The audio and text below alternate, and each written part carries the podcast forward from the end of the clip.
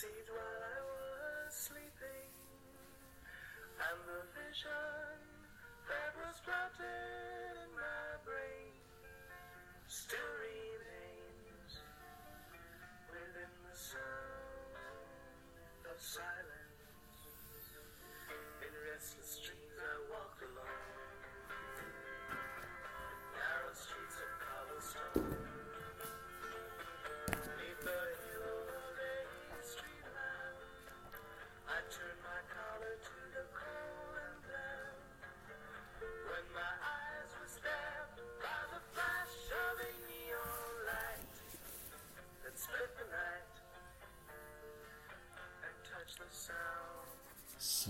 Silence.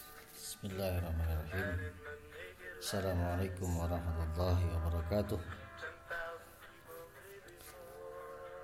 Selamat datang, selamat berjumpa kembali dengan saya Yenur Rahman di Anchor FM Halo apa kabar semuanya? Mudah-mudahan Anda semua baik-baik saja, sehat-sehat saja. Bagaimana puasanya. Mudah-mudahan lancar ya. Insya Allah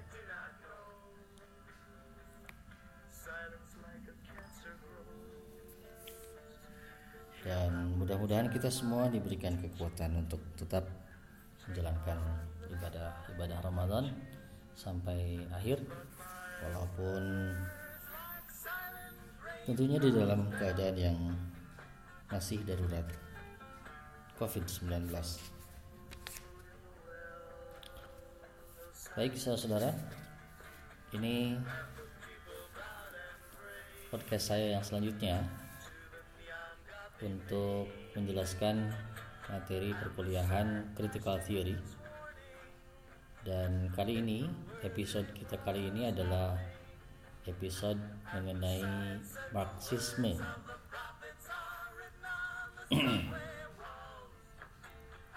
ada back sound dengan lagu-lagu dari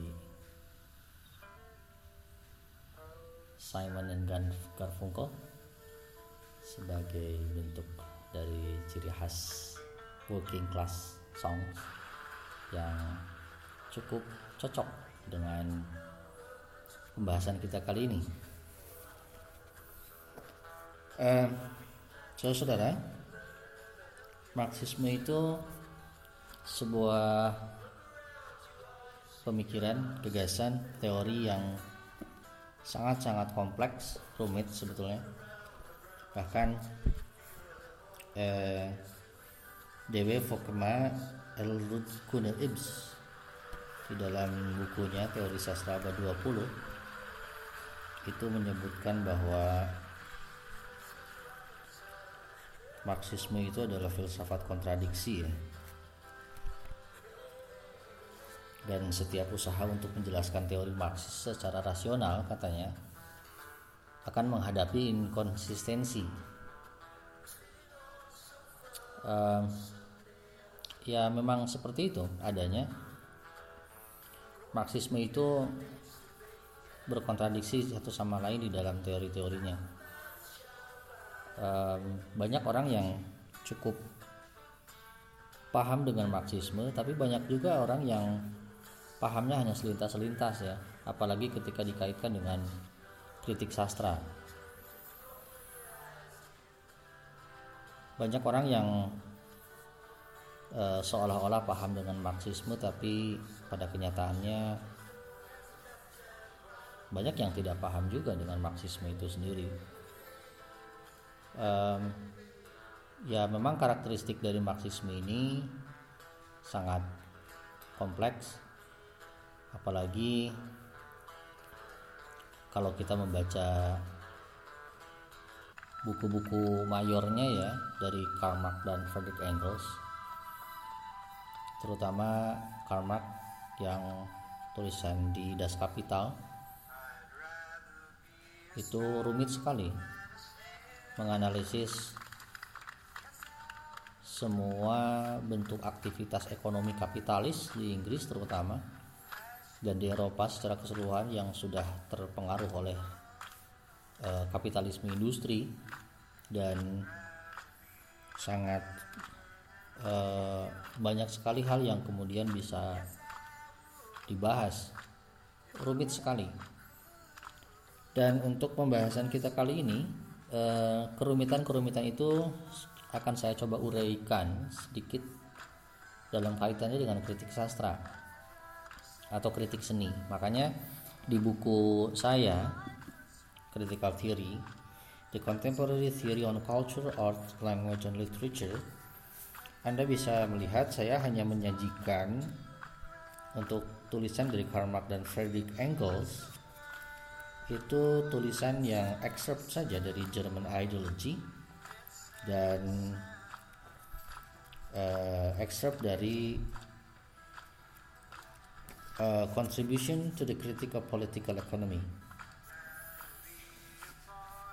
Karl Marx itu seringnya nulisnya duet ya dengan uh, sahabatnya namanya Friedrich Engels. Membacanya Engels ya dan yang disajikan di mata kuliah kita di critical theory ini uh, excerpt dari German ideology dan accept dari contribution to the critical political economy. Tentunya ini adalah terjemahan Inggris uh, atas tulisan dari Marx dan Engels sendiri yang memang ditulisnya di dalam bahasa Jerman ya. Dan saya mengambil topik atau subtopik untuk uh, pembahasan kita kali ini di chapter 10 yaitu the politics of art and class consciousness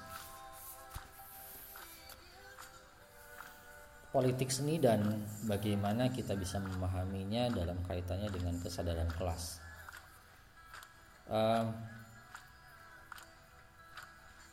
di sini saya akan menguraikan sedikit, mencoba me me menguraikan supaya kurang lebih uh, terbuka lah ya mengenai gagasan dasar lah, gagasan dasar dari Marxisme yang tertuang di excerpt dari German Ideology dan Contribution to the Critical Political Economy itu sendiri. Uh, bagi Anda pembelajar critical theory, Anda silakan membuka slideshow yang sudah saya siapkan. Um, slideshow saya didominasi dengan warna merah, warna khas dari Marxisme uh, kita akan coba membuat Marxisme yang rumit ini menjadi lebih sederhana walaupun penyederhanaan ini terkadang memang berbahaya juga. Tapi apa boleh buat? Karena um, demi kelancaran mata kuliah tentunya materi yang begitu rumit itu harus bisa disederhanakan. Dalam kaitannya tentunya dengan uh, kajian kita ya di bahasa sastra. Oleh karenanya di uh, Anda silakan buka uh, slideshow saya. Untuk covernya itu di silakan dibuka. Saya memberi judul cover di slideshow saya dengan Marxism how can such a philosophy or economic theory be related to art or literature jadi saya akan mencoba mendeskripsikan bagaimana sebuah filsafat yang sangat kental sekali filsafatnya ya. Bahasa-bahasa Marx itu bahasa yang sangat filosofis yang eh, mana analisis-analisis eh, dari Marx itu disediakan untuk menganalisis ekonomi sebetulnya. Jadi ini um, filsafat ekonomi lah sebetulnya gitu. Kalau saya menyederhanakan dengan gagasan gagasan-gagasan Marx itu dengan bahwa dia itu mencoba mendeskripsikan sebuah filsafat ekonomi. Di mana dia menganalisis serangkaian aktivitas ekonomi kapitalis yang nantinya menjadi dasar dari pembentukan uh, teori kelas gitu. pembentukan teori kelas makanya ada uh, The Politics of Art and Class Consciousness itu menjadi judul dari bab 10 ini di buku saya tapi sebelum masuk ke penyederhanaan teori saya akan mencoba mendeskripsikan dulu latar belakang dari um, kenapa sih Karl ini menjadi semacam seperti ya seperti seorang nabi yang dielulukan yang uh, menjadi orang yang sangat berpengaruh di abad di awal abad 20 lah sampai pertengahan abad 20 ya di seluruh dunia. Bahkan Indonesia juga tidak luput dari ideologi Marxisme ini yang kita kenali dengan uh, sebagai komunisme ya. Jadi kita membuka lembaran-lembaran eh, kelam Indonesia di mana komunisme dianggap sebagai suatu hal yang sangat sangat mengerikan ya sangat mengerikan. Um, tapi kita tidak akan masuk lebih jauh di eh, konflik-konflik uh, politis dari Marxisme itu sendiri atau komunisme itu sendiri yang ada di seluruh dunia. Toh pada praktiknya pada kenyataannya hari ini Marxisme komunisme Engelsianisme Leninisme itu hancur ya. Di Jerman itu sudah hancur di Rusia sudah hancur uh, Cina juga pada praktiknya tidak tidak menerapkan ya, tidak menerapkan Marxisme atau komunisme uh, secara utuh gitu. Hari ini uh, Korea Utara walaupun masih kental dengan uh, praktik komunismenya tetap saja tidak terlalu mengadopsi teori-teori komunisme atau marxisme dari dasarnya ya seperti itu ya intinya pada kenyataannya marxisme itu runtuh. Hari ini sudah tidak ada lagi ideologi dalam pengertian uh, ideologi yang dipraktikkan ya di seluruh dunia. Kalau ideologi dalam kerangka akademik mungkin masih banyak. Kita juga kan sekarang ini mempelajari marxisme.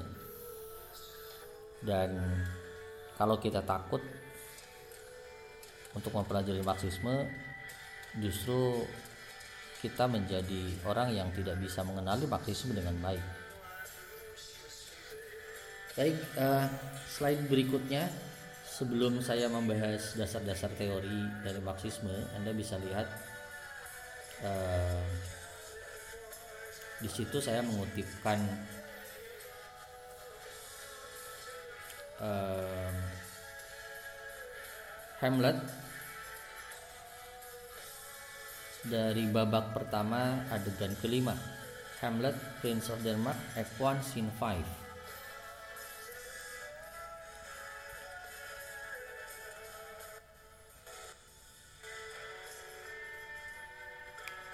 Uh, kenapa saya mengutipkan ini? Ini ada kaitannya dengan karakter seorang Karl Marx yang sebetulnya ingin menjadi nabi ya. Se, uh, apa menjadi menjadi seperti Hamlet lah yang ingin meng, mengubah dunia gitu. Di Act 1 Scene 5 ketika Hamlet itu uh, sudah berbicara banyak dengan dengan hantu di mana hantunya ini meng, mengidentifikasi dirinya sebagai uh, hantu bapaknya, The King of, Denmark. Uh, Anda bisa baca di Act 1 Scene 5 yang saya kutipkan. Um, dialog terakhir antara Hamlet dengan Ghost. Kata Hamlet, swear, Ghost, Beneath swear, dan kemudian mereka bersumpah. Kata Hamlet, rest, rest perturbed spirit, so gentlemen, with all my love, I do commend me to you. And what so poor a man as Hamlet is, do he express his love and friending to you. God willing, shall not lack, let us go in together, and still your fingers on your lips, I pray. The time is out of joint, O cursed spite, that I, that ever I was born to set it right. Nay, come, let's go together. Action, uh, keluar. Uh, Anda bisa melihat kata-kata yang saya uh, tebalkan ya, yang saya tebalkan dan saya besarkan di situ. The time is out of joint. Kemudian I was born to set it right. Uh, Hamlet ini terobsesi oleh gagas oleh hantu, oleh hantu bapaknya itu, oleh ruh bapaknya ya, yang mengatakan bahwa um, bahwa dia bapaknya si Hamlet ini dibunuh oleh pamannya sendiri. Sehingga Hamlet itu harus membalaskan dendam.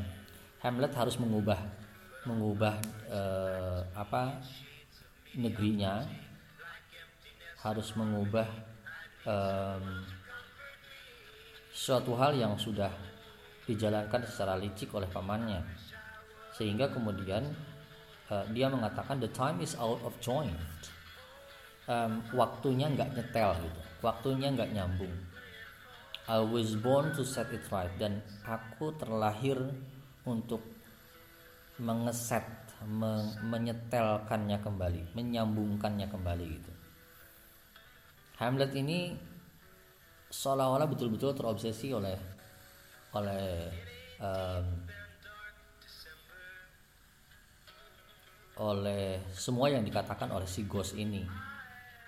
Dan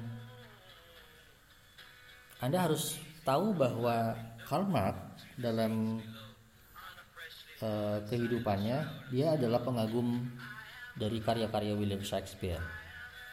Dan tentunya dia membaca membaca Hamlet.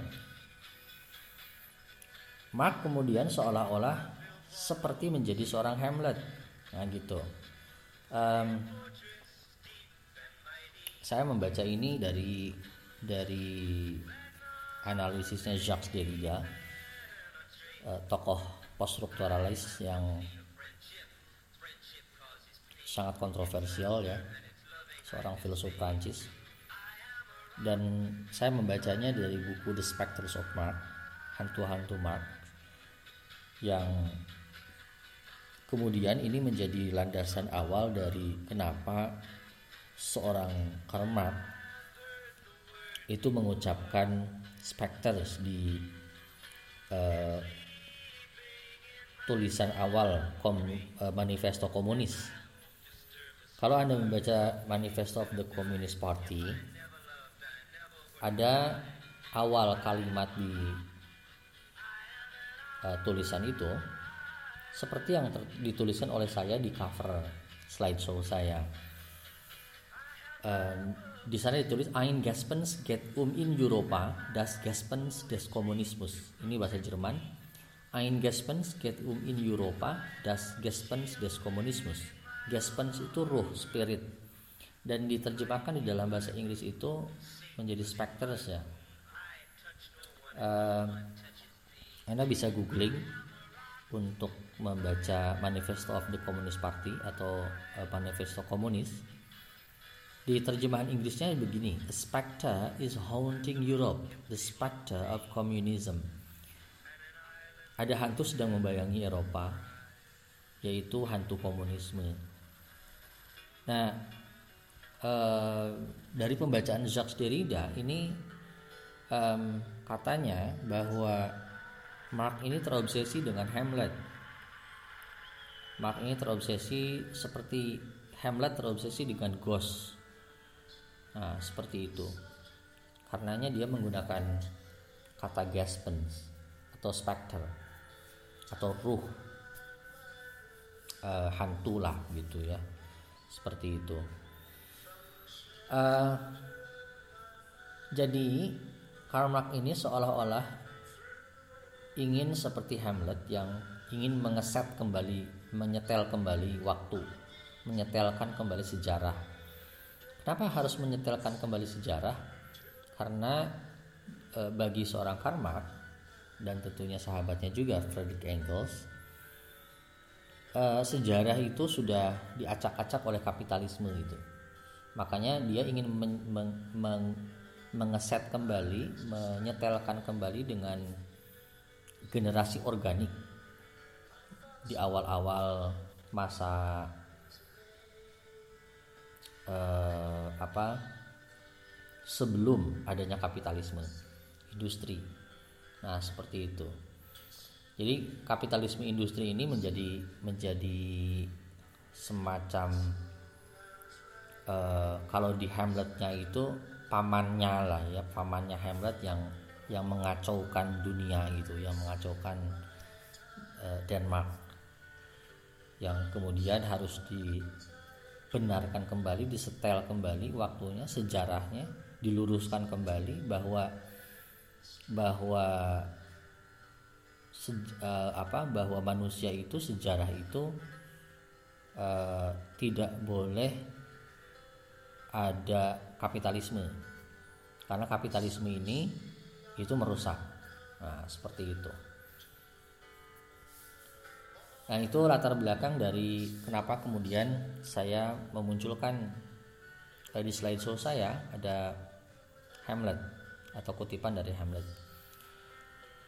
Nah kurang lebih seperti itu untuk uh, latar belakang um, kalau misalnya anda membaca komunis manifestonya Marx dan Engels anda kenapa misalnya ada spekter nah jadi anda bisa menyetelkannya kembali mengeset kembali uh, sesuai seperti Hamlet bahwa Mark itu terobsesi dengan uh, hantu-hantunya atau hantunya dari bapaknya. Nah, seperti itu. Uh, ini pengetahuan saja untuk anda semua ya. Uh, karena saya perlu menyampaikan ini uh, karena analisis dari Jacques Derrida itu cukup tajam. Dia membongkar gagasan Marxisme secara uh, komprehensif dan banyak sekali kontradiksi di dalam gagasan Marxisme kata Derrida.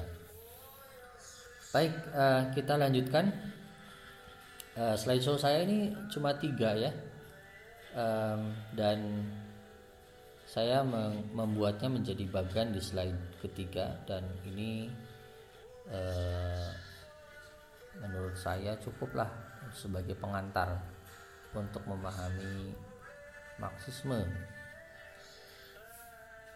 Uh, kita berangkat dari material production ya. Um, Kenapa kemudian saya menulis ada topik for discussionnya What is the material production? Uh, jadi begini saudara-saudara, hidup kita ini, ini saya dalam perspektif Marxis ya, berbicara dalam perspektif Marxis. Hidup kita ini sebetulnya ditentukan oleh aktivitas real kita sebagai manusia. Cara kita bertahan hidup itu kan bukan dengan dan bukan dengan sesuatu hal yang abstrak ya. Kita bertahan hidup bukan dengan cinta misalnya. Kita bertahan hidup bukan dengan gagasan mengenai adanya surga dan neraka. Kita bertahan hidup bukan dengan adanya Tuhan bukan dengan adanya agama misalnya dan sebagainya tidak dalam perspektif Marxis kita bertahan hidup itu karena kita uh, bisa menutupi kebutuhan real kita sebagai manusia. Real man. Manusia yang nyata. Kebutuhan hidup yang nyata itu apa? Tentunya yang paling mendasar adalah kebutuhan untuk makan. Oleh karenanya, filsafat atau teori Marxis ini teori yang materialis. Artinya adalah uh, segala sesuatu disandarkan pada unsur tubuh benda sama seperti psikoanalisis sebetulnya seperti itu makanya di beberapa diskusi kemarin ada ada yang sempat menanyakan apa bedanya consciousness ala psikoanalisis dengan consciousness ala marxisme oke nanti mudah-mudahan saya singgung itu nanti Baik, jadi uh, manusia itu bertahan hidup dengan makan ya. Tanpa makan, manusia tidak bisa bertahan hidup. Silakan Anda tidak makan selama satu minggu, selama satu uh, satu bulan. Tentunya kita mati lah secara uh, materialistik. Kita berpikir bahwa kita pasti mati, gitu. Tanpa makan, tanpa minum, kita mati seperti itu makanya manusia harus bertahan hidup itu dengan dengan makan um, baru setelah manusia bisa makan manusia kemudian memikirkan hal lain. Yaitu bagaimana misalnya berlindung dari uh, sengatan matahari misalnya berlindung dari hujan misalnya. Sehingga tubuh ini harus dilindungi dengan pakaian misalnya dengan membangun rumah misalnya. E, berteduh gitu kan dan sebagainya. Nah seperti itu. Makanya di dalam e, apa ya e, cukup cukup uh, heran bagi saya kalau misalnya di Indonesia itu kita menyebutnya sandang pangan papan ya. Padahal pangan dulu harusnya kalau dari perspektif Marxis itu ya pangan dulu makan habis makan baru kita masuk ke sandang melindungi diri dari panas, dari hujan, dari bahaya apa pun di tubuh kita gitu yang bisa menyerang tubuh kita. Baru setelah itu kita ya papan rumah untuk melindungi yang lebih luas lagi. Nah begitu. Jadi eh, Anda tidak bisa bertahan hidup dengan cinta saja ya. eh, bagi Anda yang bucin uh, seringnya bucin anda nggak bisa bertahan hidup kalau dari perspektif Marxis. Anda nggak bisa makan cinta gitu ya. Yang anda bisa makan itu adalah nasi. Uh, lauk pauk segala hal yang bisa dimakan. Nah itu adalah syarat untuk bertahan hidup. Jadi bertahan hidup itu bukan dengan cinta. Gitu. Dari perspektif Marxis ini ya kan namanya juga komunis ya. Namanya juga uh, ateis lah gitu. Tidak mengakui adanya agama tidak mengakui adanya Tuhan. Nah jadi dasar untuk untuk bertahan hidup itu ya ini. Bukan apa pun tapi hanya makan. Nah ini yang dimaksud dengan real man gitu ya. Di slide show saya itu real man. Jadi makanya anda bisa baca di eh, awal banget acceptnya German Ideology di halaman 188 Mark dan Engels di sana menulis the production of ideas of conceptions of consciousness is at first directly interwoven with the material activity and the material intercourse of man, the language of real life. Jadi bahasa kehidupan yang nyata bagi manusia itu bukan bukan cinta, bukan agama, bukan kesadaran, bukan uh, kasih sayang, bukan hal yang abstrak, bukan. Bahasa real manusia itu ya material activity and the material intercourse of man. Itu di slide show saya disebutkan dengan material activity socio-economic life atau dalam bahasa Karl Marx dan Engelsnya mereka menyebut itu sebagai base atau basis atau dasar. Gitu. Conceiving, thinking, the mental intercourse of man appears at this stage as the direct efflux of the material behavior. The same applies to mental production as expressed in the language of the politics, laws, morality, religion, metaphysics of a people. Nah, gitu. Jadi uh, dari sini baru kita menyambungkan bahwa real man ini punya consciousness punya kesadaran. Nah, jadi um, Mark bilang bahwa consciousness can never be anything else than conscious existence, and the existence of man is the actual life process. In direct contrast to German philosophy, which descends uh, from heaven to earth, here we ascend from earth to heaven. Jadi uh, ini mengkritisi, jadi filsafat atau teori Marx ini mengkritisi filsafat Jerman, filsafat idealismenya Jerman, terutama dari Hegel ya, George Wilhelm Friedrich Hegel. Akan sangat rumit kalau saya harus menjelaskan Hegel ya. Uh, saya skip saja Anda silakan cari tahu sendiri. Yang penting begini, bahwa banyak kebanyakan filsafat, terutama di Jerman, itu selalu um, selalu mengandaikan sebuah perubahan itu dari atas, dari gagasan, dari pemikiran, dari hukum, dari moralitas, intinya dari sesuatu hal yang kita kita proyeksikan sebagai kesadaran.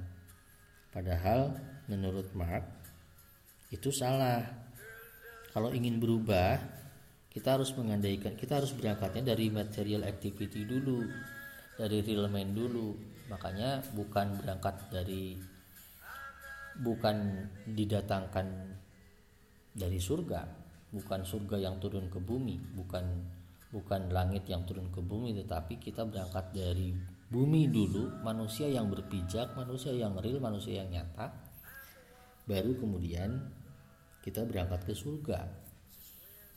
Nah seperti itu. Makanya di slide show saya real man ini punya consciousness. Produk kesadaran kesadaran itu diproduksi oleh real man kan? Sederhananya begini. Kalau manusia mati emang punya kesadaran? Kan enggak gitu. Kalau manusia mati kan enggak punya kesadaran apa pun. Ya udah mati gitu kan?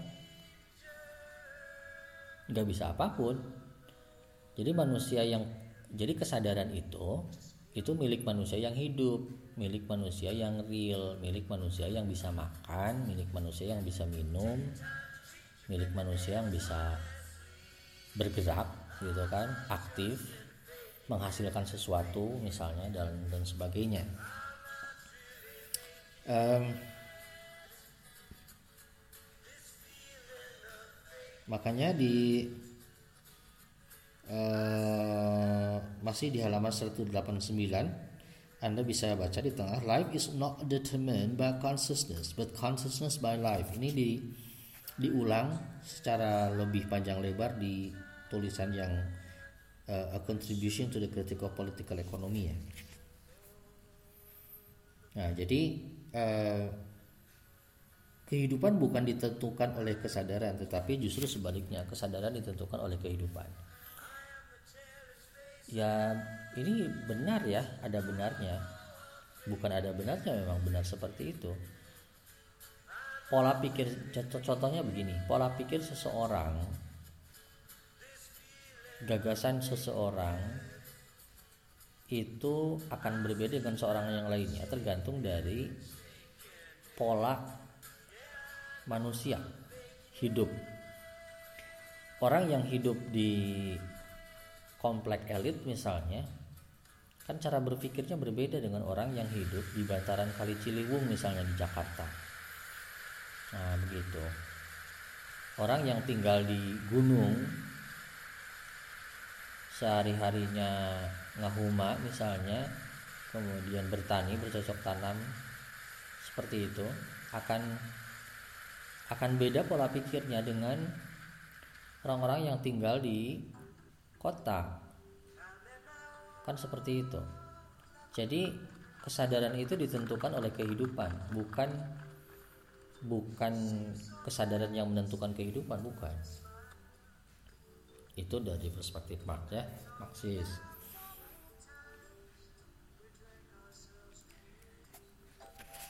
Oke eh, sehingga semua produk kesadaran mental sebagai bentuk mental production itu disebut oleh Marx sebagai superstructure. Makanya ada base atau basis atau dasar dan ada superstructure base itu infrastructure gitu socio-economic life kehidupan aktivitas ekonomi kehidupan bagaimana kita membeli barang membeli makanan kemudian kita makan bertahan hidup kemudian kita beli pakaian gitu kan? Itu adalah socio-economic life dan itu basis. Dan basis yang seperti itu menentukan mental production menentukan superstructure gitu. Jadi real man ini punya consciousness material activity sebagai yang bersinggungan dengan real man secara keseluruhan itu adalah basis dan basis menentukan mental production. Consciousness juga anda bisa lihat di slideshow-nya itu mengarah atau memproduksi mental production. Begitu jadi orang orang-orang yang hajat hidupnya sudah terpenuhi makannya terpenuhi kemudian terpenuhi itu dalam pengertian tidak lagi memikirkan bagaimana caranya esok makan ya. Nah gitu. Orang-orang yang sudah seperti itu itu mereka berpikirnya akan akan rumit mereka berpikir tentang hal yang abstrak tentang kasih sayang tentang cinta tentang Tuhan tentang agama tentang tentang apa pun gitu. Sederhana ya eh, saya contohkan. Kalau anda misalnya memperhatikan semua motivator motivator yang sudah established ya hari ini di Indonesia saja misalnya. Mario Teguh ada siapa lagi banyak ya ada Ari Ginanjar misalnya. Motivator-motivator itu kan bicaranya manis-manis ya.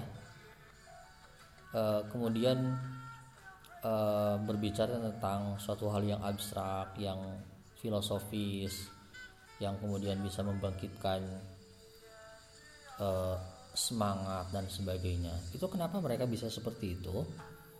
Sederhananya dari kalau dari perspektif Marxis karena mereka sudah tidak lagi memikirkan perut.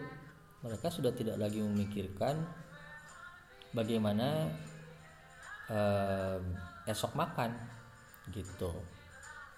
Makanya jadi rumit. Pemikirannya jadi rumit. Kalau orang-orang yang yang hajat hidupnya masih harus memikirkan esok gimana esok makan itu berpikirnya kan sederhana. Ya pokoknya makan. Besok gimana caranya bisa makan? Besoknya lagi bisa makan besoknya lagi bisa makan. Nggak peduli dia uh, mau kehidupannya mau di dalam hidup itu mau ada cinta kayak mau ada agama kayak mau apa mau apa. Yang penting yang penting hajat hidupnya terpenuhi kan gitu. Nah di situlah kemudian muncul pembagian kelas antara borjuis dengan proletar gitu. Dari situ mulai adanya. Gitu ya. Eh, dalam A Contribution to the Critical Political Economy uh, yang agak panjangnya Anda bisa Anda bisa membaca bahwa uh, terkait dengan kesadaran ditentukan oleh kehidupan itu di uh, halaman berapa ya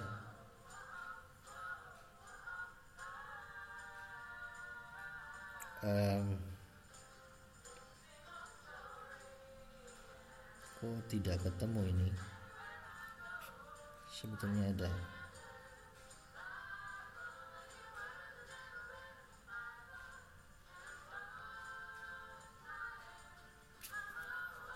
Um,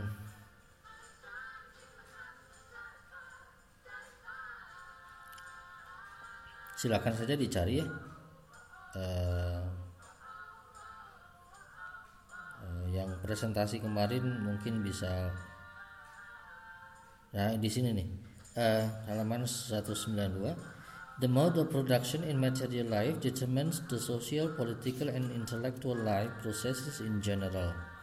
It is not the consciousness of man that determines their being, but on the contrary, their social being that determines their consciousness. Nah itu kalimat itu ya di halaman 192 di atas agak atas sedikit. Jadi uh, semua bentuk mental production, semua yang digagas oleh manusia, yang di yang diproduksi oleh kesadaran manusia, itu menjadi superstructure. Jadinya superstructure itu apa saja? Di slide show saya, saya menuliskan di situ ada religion, filosofi, law, ethics, aesthetics, dan lain sebagainya jadi produk hukum, filsafat, agama, etika, estetika, seni, sastra termasuk di dalamnya ya. Itu adalah bagian dari superstructure, bagian dari mental production gitu. Itu adalah superstructure itu sendiri. Nah, begitu. Jadi karya seni yang karya seni orang-orang orang-orang berjuis itu pasti karya seninya rumit-rumit gitu. Kenapa rumit-rumit karena mereka sudah tidak lagi memikirkan perut. Oleh karenanya mereka memikirkan suatu hal yang uh, rumit abstrak gitu kan. Memikirkan hal-hal yang yang abstrak yang tidak lagi konkret. Nah gitu. Mereka memikirkan banyak hal terkait dengan dengan hukum dengan filsafat gitu kan dengan moralitas etika dan sebagainya. Nah begitu. Jadi seni itu sastra adalah superstructure. Kalau anda mau menyebutkan bagian dari superstructure boleh. Karena superstructure itu e, banyak macamnya gitu. E, tapi saya lebih e, enak menyebutkan bahwa seni itu adalah superstructure itu sendiri. Seni adalah mental production, produksi mental, bukan material production ya. Kalau material production itu uh, socio-economic life. Jadi uh, berjualan, dagang, kemudian kita makan, aktivitas uh, pertukaran uang itu adalah socio-economic life itu basis gitu. Makanya kan menjadi sangat berbeda ya antara orang yang kalau berbelanja kesannya dikesaninya misalnya. Orang yang berbelanja menggunakan cashless uh, uang yang kartu kredit misalnya atau atau kartu debit. Itu kan oh orang kaya atau wah berarti di ATM atau di rekeningnya kan uangnya banyak gitu kan. Beda lagi dengan orang yang kalau belanja mengeluarkan uang eh, sepuluh ribu dua puluh ribu dari dompetnya gitu kan. Eh, kan kan berbeda. Dan orang-orang yang itu kan kelasnya juga berbeda cara berpikirnya berbeda gitu. Jadi anda kalau misalnya memberikan novel Amba kepada buruh pabrik KHTEX itu nggak tahu kapan tamatnya. Bukan bukan eh, apa ya? Bukan underestimate para buruh tetapi memang masalahnya adalah para buruh itu kapan bacanya waktunya pertama itu. Yang kedua mereka berpikirnya sederhana. Yang penting gue besok bisa makan gue kerja gue dibayar gue bisa makan. Gitu makanya bacaan-bacaannya hiburan-hiburannya kan hiburan orang-orang kelas itu kelas-kelas proletar buruh dan sebagainya adalah hiburan-hiburan yang sederhana. Gitu. Nonton sinetron. Gitu kan? Eh, kemudian reality show yang termehek-mehek misalnya. Karena karena memang seperti itu. Jalan berpikirnya pola berpikirnya mereka tidak mau yang rumit-rumit. Gitu. Hiburan-hiburannya kan hiburan sinetron Indosiar gitu kan azab misalnya. Gitu. Itu hiburan-hiburan mereka. Sederhana kan? Sinetron-sinetron yang seperti itu tidak rumit. Kalau mereka menonton misalnya biol, film biola tak berdawai misalnya. Anda anda tahu? Jangan-jangan anda juga tidak tahu ya film biola tak berdawai atau daun di atas bantal misalnya atau film apa yang rumit ya? Uh, Vanilla Sky misalnya Tom Cruise film psikologis kan rumit. Mereka nggak nggak akan paham nggak nggak ngerti karena pola pikirnya juga bukan bukan untuk memahami hal yang seperti itu. Gitu. Nah begitu ya kurang lebihnya seperti itu.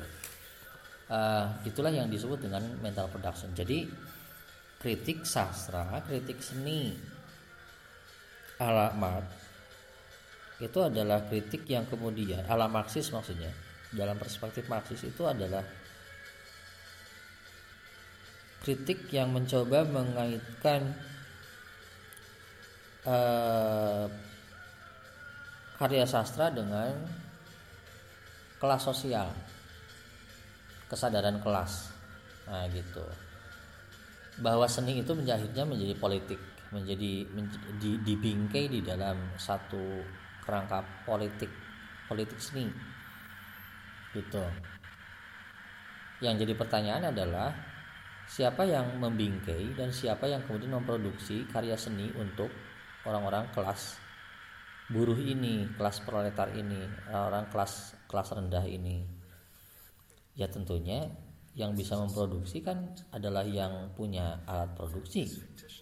Yang punya alat produksi ya orang-orang kelas kelas atas dong. Kan gitu. Emangnya orang-orang uh, buruh pabrik misalnya mereka punya studio gitu kan enggak juga kan lucu jadi berarti bukan bukan buruh pabrik dong mereka bercuis itu.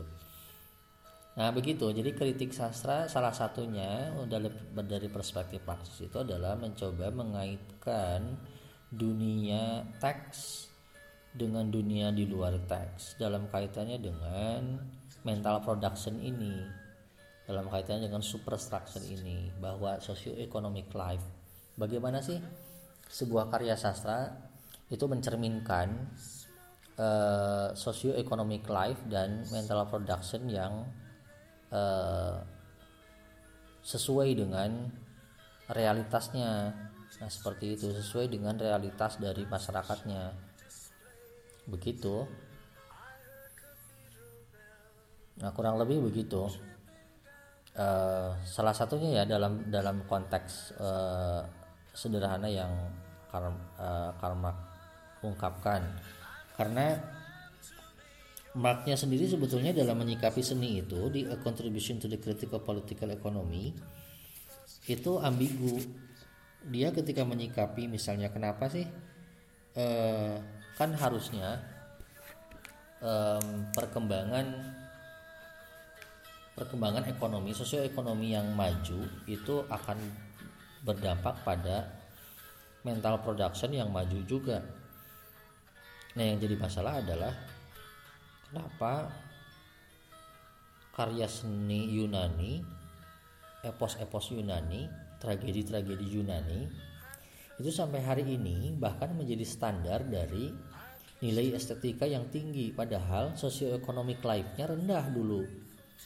Gitu. Padahal mungkin bagaimana sih menjelaskan sosioeconomic life di masa di masa sebelum masehi bahkan ya gitu. Kan undeveloped, society dalam bahasa karmaknya seperti itu. Masyarakat yang terbelakang tapi kenapa karya seninya tinggi? Nah ini ambigu Mark juga melihat bahwa ternyata ada sifat sifat semacam otonom ya. Bahwa karya seni itu tidak secara langsung juga dipengaruhi oleh socio-economic life gitu gitu. Jadi bisa jadi mungkin karya seni yang begitu kompleks yang begitu rumit epos Yunani itu rumit gitu ya tragedi-tragedi Yunani itu rumit. Bahkan sampai ada Oedipus kompleks misalnya. Um, dan itu menjadi standar estetika nilai estetika.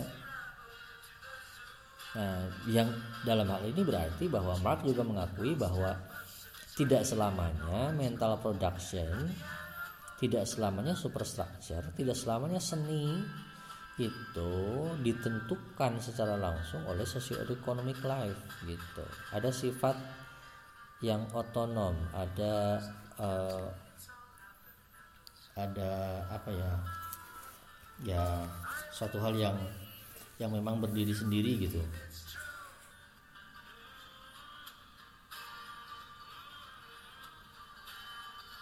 bahkan Mark itu bilangnya orang-orang Yunani itu adalah anak-anak ya. Many of the ancient nations belong to the latter class. The Greeks were normal children. The charm their art has for us does not conflict with the primitive character of the social order from which they had sprung. It is rather the product of the later and is rather due to the fact that the unripe social conditions under which The art arose and under which alone it could appear could never return. Halaman 191 di buku saya di bawah. Jadi ada satu bentuk eh, otonomi seni, otonomi superstruktur yang tidak selalu secara langsung melulu terkondisikan secara langsung oleh oleh material activity.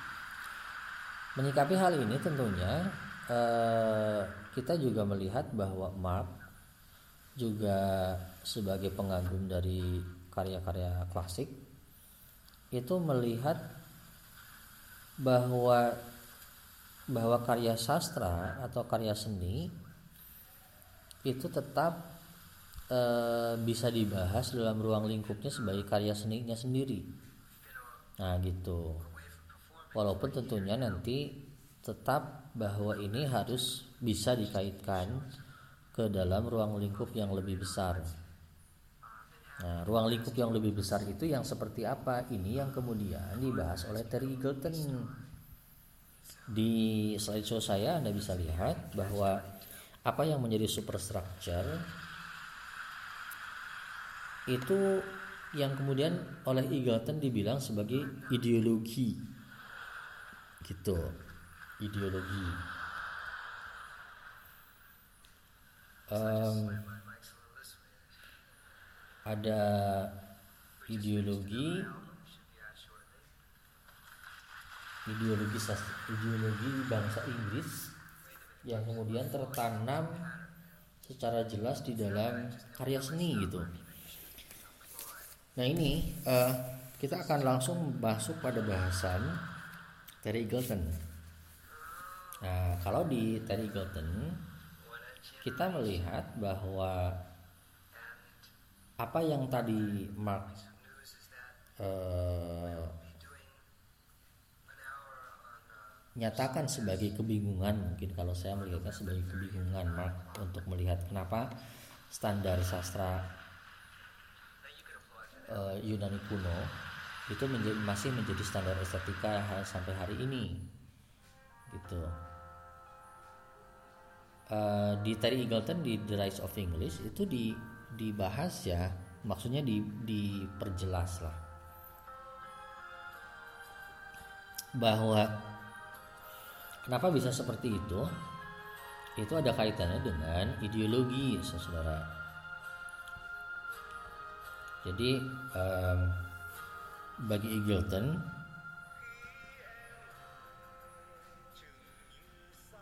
superstructure itu adalah ideologi. Semua bentuk superstructure itu adalah ideologi. Ideologi dipahami sebagai uh, gerak kesadaran masyarakat. Nah, gitu. Untuk untuk menumbuhkan, untuk mengembangkan bagaimana uh, cara bermasyarakat yang baik, bagaimana memunculkan um, apa memunculkan hukum, memunculkan nilai, memunculkan uh, filsafat hidup yang kemudian mampu mengubah uh, masyarakat juga gitu. Jadi ada proses timbal balik, ada proses timbal balik. Ini yang kemudian kita sebut atau dalam perspektif Marxisnya oleh Terry Galton disebut sebagai ideologi, gitu. Dan ternyata uh, yang disebut dengan ideologi oleh Eagleton ini da, e, berkaitan erat dengan dengan bagaimana cara manusia itu mengekspresikan nilai superstructure itu mental production itu. Terutama ketika melihat sastra dalam melihat sastra sastra sebagai unsur primer dari peradaban di Inggris khususnya itu makanya The Rise of English itu berkembangnya sastra Inggris yang kemudian berkaitan dengan bagaimana posisi dan fungsi sastra Inggris di dalam masyarakat. Um, ada satu kemarin ada satu pembahasan yang cukup komprehensif untuk Terry Eagleton. Um, slide show-nya di, di, di, di apa ya di kelas A uh, itu cukup komprehensif. Um, saya akan membuka yang kelas A dari Asilah sama Anggiriani kalau tidak salah ya uh, mungkin nanti anda bisa men, men, apa, me, meminta saja. Um, meminta kepada mereka berdua ini slideshow-nya ya untuk pembahasan dari Gordon uh, terutama ketika membahas mengenai bagaimana sastra Inggris ini menjadi ideologi uh, ideologi uh, sebagai ajang pertarungan gitu sebagai ajang pertarungan untuk uh, men mengubah masyarakat. Um, sastra Inggris di awal di awal di abad 18 itu tentu uh, maksudnya pema, pem, uh, apa definisi sastra di awal abad 18 itu tidak terbatas pada hari ini yang kita pahami ya sebagai karya fiksi misalnya tidak. Justru hal-hal yang berbau non fiksi justru itu lebih lebih dianggap sastrawi gitu. Surat-surat penting surat-surat kerajaan misalnya pidato-pidato kenegaraan kemudian eh, teks filsafat itu lebih dianggap sastra bahkan dicurigai kata Eagleton um,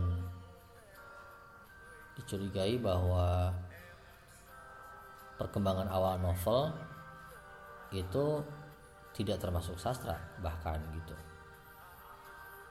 Baru kemudian setelah masa romantik kita meng, apa, mendapatkan satu definisi mengenai sastra itu berkaitan dengan dengan sesuatu hal yang imajinatif, kreatif, imajinatif suatu hal yang fiksional.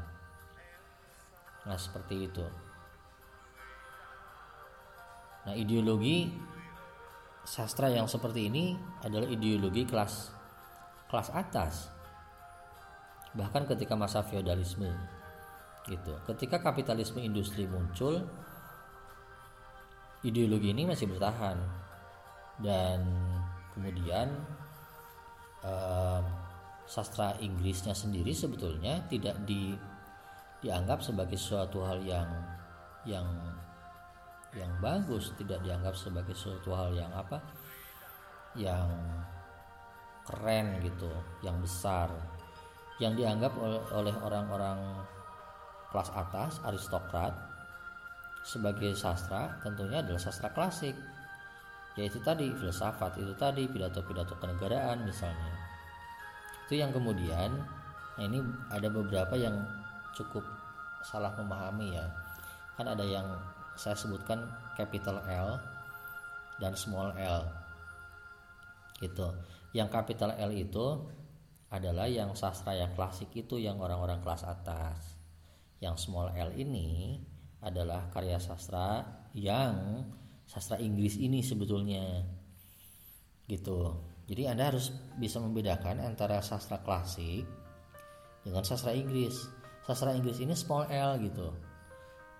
Mereka orang-orang kelas atas, orang-orang aristokrat, orang-orang yang di uh,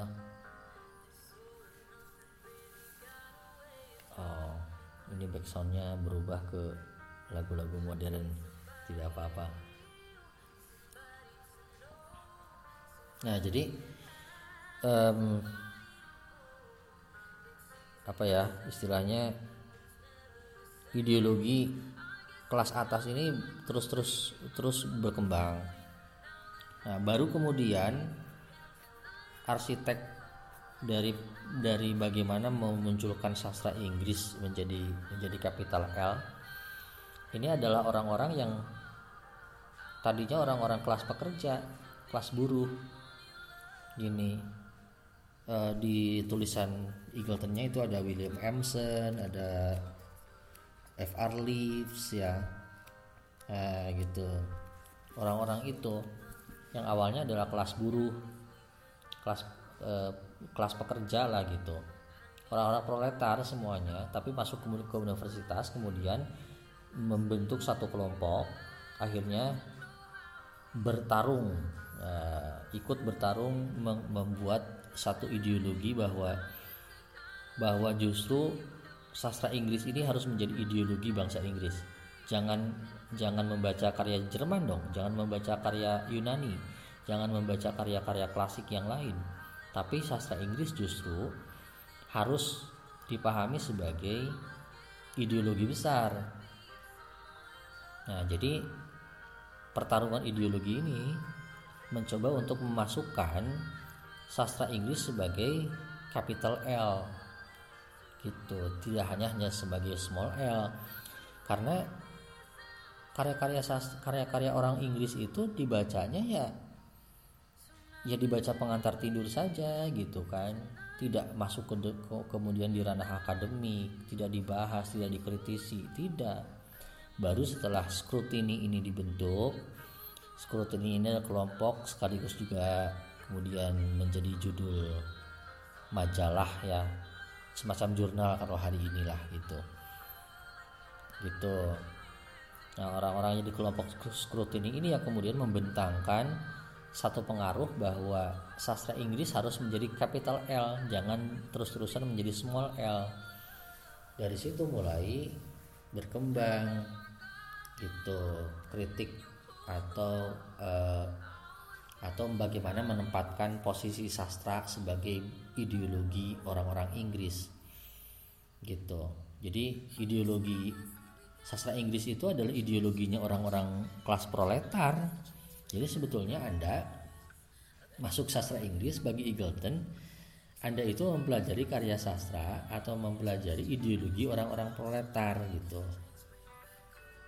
Karena memang memang disediakan untuk orang-orang orang-orang kelas bawah. Kan mereka tidak bisa membaca bahasa Jerman orang-orang kelas buruh itu kelas proletar itu. Nah seperti itu. Jadi ada dua nah sekarang kritik yang pertama kritik eh, Marxis yang pertama adalah bagaimana mengaitkan eh, sastra dengan kelas sosial pertarungan antara kelas borjuis dan proletar. Nah itu yang yang pertama. Yang kedua kritik ala Eagleton adalah bagaimana mengusung sastra itu sebagai ideologi gitu. Ideologi dari masyarakat yang bertarung itu sendiri nah begitu jadi ketika kita melihat karya sastra sebagai ideologi eh, satu kelas sosial tertentu maka kita sebetulnya sudah mempraktikkan kritik sastra Marxis. Nah, kurang lebih seperti itu ya eh, pembahasan saya. Nanti eh, kurang lebihnya nanti kalau misalnya masih ada pertanyaan ini sudah panjang banget sudah satu jam lebih kalau tidak salah. Eh, jadi oh iya tuh satu jam satu jam lebih enam menit ya, terlalu panjang lah Se, walaupun masih banyak sebetulnya yang ingin saya sampaikan tapi cukup saja um, pembahasannya dan kalau misalnya masih ada pertanyaan terkait dengan uh, pembahasan ini silahkan di diungkapkan saja di uh, eh, WA grup kita ya untuk um, pembahasan Marxisme ini. Dan um, banyak hal yang bisa kita bahas sebetulnya nanti untuk untuk Marxisme ini karena Marxisme ini menjadi dasar juga dari eh, kritik-kritik yang lain ya. Teori-teori yang lain. Postkolonialisme misalnya itu juga mengusung Marxisme. Gitu. Uh, dekonstruksi juga minggu depan pekan depan itu juga salah satunya dipengaruhi oleh kekritisan dari marxisme ini dalam melihat dunia. Uh, walaupun nanti objek yang dikritiknya menjadi berbeda juga gitu. Cukup terima kasih itu saja. Uh, lebih kurangnya mohon maaf karena ini juga sudah satu jam penjelasan saya. Uh, tidak bisa dirikas begitu saja ya yang teori yang begitu kompleks. Um, mudah-mudahan anda tetap setia mendengarkan um, suara saya penjelasan saya dan penjelasan saya mudah-mudahan bisa dipahami oleh anda semua. Uh, selamat berpuasa. Selamat menunaikan ibadah puasa. Eh, semoga kita tetap kuat tetap sehat dan tetap terjauhkan tentunya dari eh, hal-hal buruk terutama COVID-19 demikian mohon maaf atas segala kekurangan saya. Terima kasih terima kasih atas segala perhatiannya. Assalamualaikum warahmatullahi wabarakatuh. Persembahan terakhir dari Johan Baez, Dona Dona.